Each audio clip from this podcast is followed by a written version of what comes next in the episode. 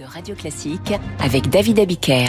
À 7h25, les coulisses de la politique avec David Doucan, chef du service politique du Parisien aujourd'hui en France. Bonjour David. Bonjour.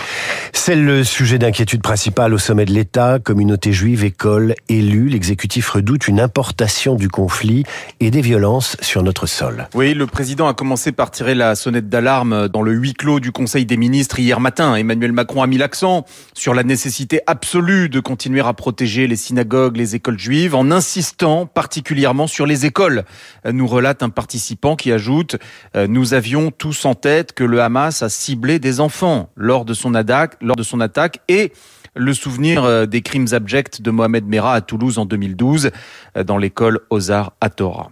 Le gouvernement a-t-il connaissance de menaces particulières visant la France? Un ministre très informé nous répond sur la possibilité d'un attentat planifié, organisé, pas plus que d'habitude. Mais ce qui nous inquiète, c'est le dingue euh, qui passe à l'acte et on sait que ce qui se passe dans les médias peut faire office de déclencheur. Le chef de l'État a aussi demandé à ses ministres de laisser le ministère des Affaires étrangères et seul le ministère des Affaires étrangères étrangère communiqué sur la situation de nos ressortissants sur place, indiquant euh, qu'il y avait des raisons d'être très inquiets. Quelques heures plus tard, la première ministre annonçait le bilan provisoire devant le Sénat. Euh, à cette heure, 11 Français ont été tués, 18 euh, sont portés disparus et on redoute que plusieurs enfants français soient parmi les otages. Après le choc, alors que l'émotion est encore très vive, alors que l'incertitude est totale sur les suites du conflit au niveau régional, eh bien ce conflit, il s'invite sans attendre ici en France.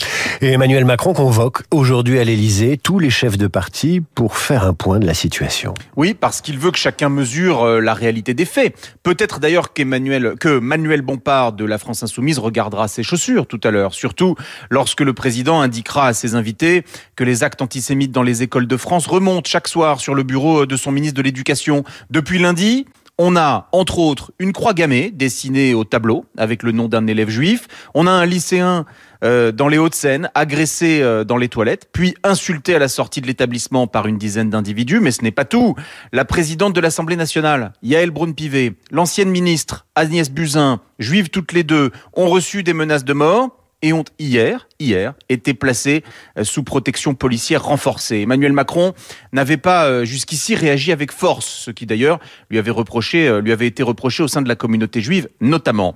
C'est vrai qu'il aurait pu parler plus fort, plus vite, reconnaît un de ses proches, mais il était coincé en Allemagne lundi et mardi à cause du séminaire gouvernemental franco-allemand. Il change donc de braquet avec une allocution solennelle ce soir à la télévision à 20h. L'horreur L'horreur qui s'est abattue sur Israël et les conséquences sur le monde et la France méritent bien cela. David Doucan, les coulisses de la politique chaque jour à 7h25, toutes les chroniques à écouter sur l'appli Radio Classique tout de suite le temps.